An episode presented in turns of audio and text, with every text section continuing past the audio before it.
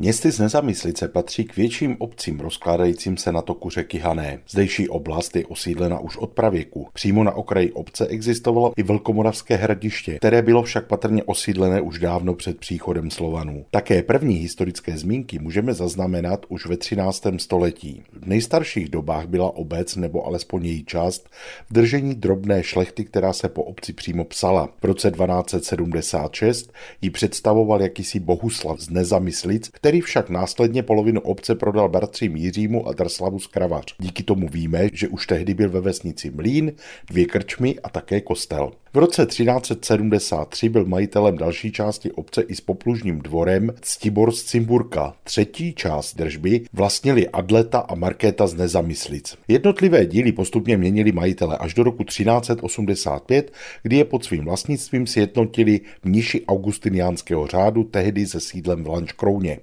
Ti se později přestěhovali do Olomouce a tak si zdejší panství ponechali až do roku 1784, kdy byl klášter zrušen a majetky připadly náboženskému fondu. Až v roce 1813 koupil obec hrabě August Segur, který však už po šesti letech vše prodává rakouskému arcivévodovi Ferdinandu d'Este. Nakonec prodal hrabě Mundi držbu v nezamyslicích roku 1871 olomouckému arcibiskupovi Bedřichu Firzenberkovi, který je zakoupil pro katolický podpůrný spolek Olomoucké arcidiecéze. Ta ho prodala 13. února 1885 přímo Olomouckému arcibiskupství a tomu náležel až do parcelace zdejších pozemků. Už jsme se zmínili, že i v nejstarší historické zmínce o vesnici se uvádí existence zdejšího kostela. Podle odborníků by ale mohl být mnohem starší a navazovat právě na velkomoravské osídlení zdejšího kraje. Potvrzuje to i umístění kostelního areálu na vyvýšeném místě nad vesnicí, což by potvrzovalo jeho vznik už při vytyčování obce.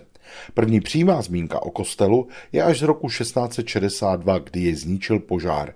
Dobový zápis jej tehdy líčí jako kostelík zděný z kamene, avšak malý, úzký, zdobený nízkou věží. Kostel byl zřejmě provizorně upraven a ještě pár let sloužil.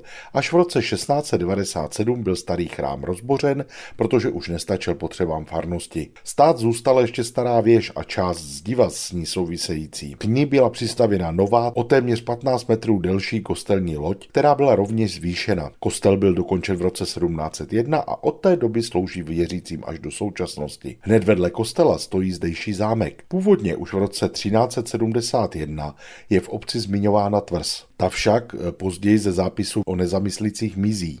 Zámek stavěli ještě augustiniáni. Dokončen byl v roce 1764.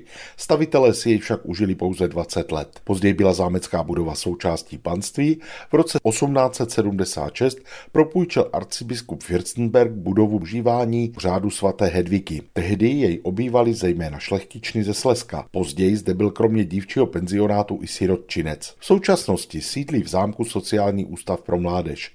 Zámek je propojen s budovou kostela a jeho součástí je také dochovaná barokní sípka. Kolem kostela a zámku najdeme na náměstí pojmenovaném po zdejším děkanu Františku Kvapilovi umučeném nacisty mnoho soch a dalších drobných sakrálních památek. Samotný městic patří k regionálním centrům. I díky železnici, která tudy prochází, se tady rozvinul průmysl a celá oblast je také místem ideálním třeba pro cykloturistiku.